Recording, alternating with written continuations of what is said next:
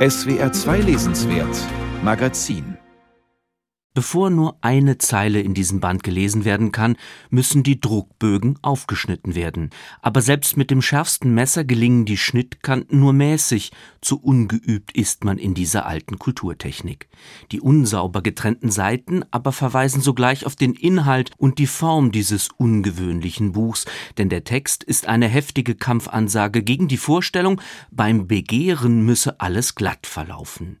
Die lyrische Stimme verlässt das, wie es an einer Stelle heißt, moralische Quartier, in dem lustfeindliche, aber superkorrekte Regeln durchgesetzt werden.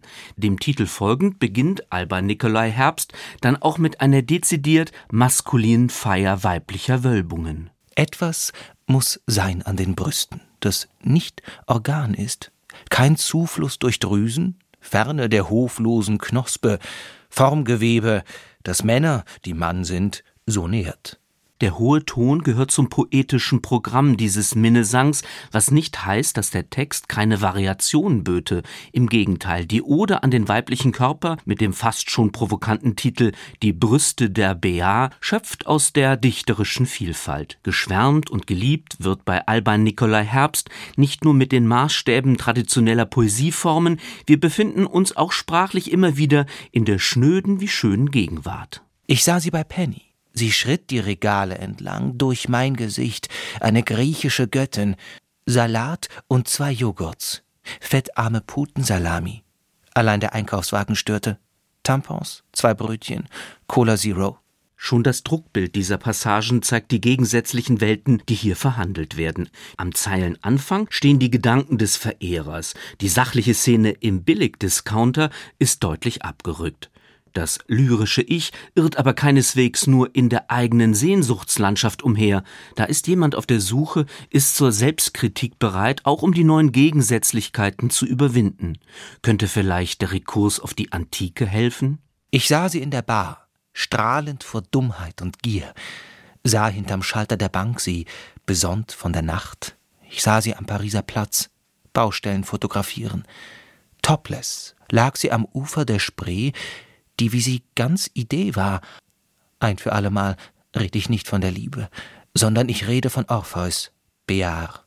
Wer ist nun dieses reale Traumwesen namens Bea, das ständig angesprochen und dessen anmutig schöner Körper nicht nur einmal bewundert wird? So genau ist das nicht zu bestimmen, selbst wenn allen literarischen Pfaden in die Geschichte der Verführung bis in die letzten Winkel der Unterwelt gefolgt wird. Vielleicht landet man bei Emmanuelle Béard, der französischen Schauspielerin, die in Jacques Rivets Film Die schöne Querulantin an der Seite von Michel Piccoli ein geheimnisvolles Aktmodell spielte. Vielleicht sind diese Bezüge auch nur vergebliche Versuche des Kritikers, diese poetische Figur zu fassen, die doch vor allem eine Allegorie ist. Wer sich in der eingehend dokumentierten Biografie des Autors auskennt, wird auch bekannte Namen in dem Buch erkennen, etwa Kavita, die Mutter des gemeinsamen Sohnes, der ein ausgesprochen schöner Lobgesang auf Bears Haarpracht gewidmet ist. So sind die Übergänge von realen und symbolischen Figuren bewusst fließend angelegt, wie immer im Werk von Alban Nikolai Herbst. Und streifst du dein schattiges Zirzehaar rechts hinters Ohr, erkenne ich den ganzen Kosmos, Bear. Manchmal geht es auch etwas derber zu, etwa wenn der Speichelfluss, die Menstruation oder andere Körpersäfte gepriesen werden, und zwar im Stile des Dithyrambos, der altgriechischen Chorlyrik zu Ehren des Gottes Dionysos. Unmöglich alle Anspielungen nach erster Lektüre zu beschreiben, die zuweilen in hebräischer und anderen Schriftzeichen formulierte Feier des Begehrens gänzlich zu entschlüsseln. Im freudigen Geheimnisvollen liegt die Stärke dieser 33 Kanzonen meckert die Minne aber allzu deutlich über das entfettete Leben, sterilisiertes, laktosefrei Leid und entglutet fehlt dem karlauernden Sprachspiel mit fehlendem Weizenkleber, in dem die mangelnde Leidenschaft steckt, doch die Ambivalenz. Auch dem Lamento des empörten Sängers, der gegen die Einebnung der Geschlechter wettert und sich mit seinesgleichen längst verstoßen, gar verpönt sieht, mag man nicht immer folgen wenn sie uns in die Gräben treiben, damit wir die letzten Raben schweigen und treffen nur als Gleiche noch, unerkennend aufeinander, dürfen deine Brüste uns nicht länger mehr, Bear, berauschen.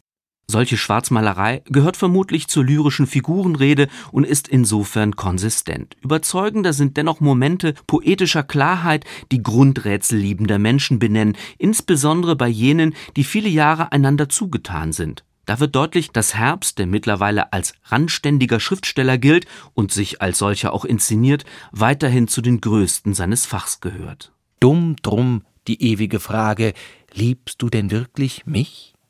Und wie naiv die Klage, du siehst nur immer dich in mir, denn wer, Bear, bist du, bin ich. Was einer ist und war, erschöpft sich an dem Wir.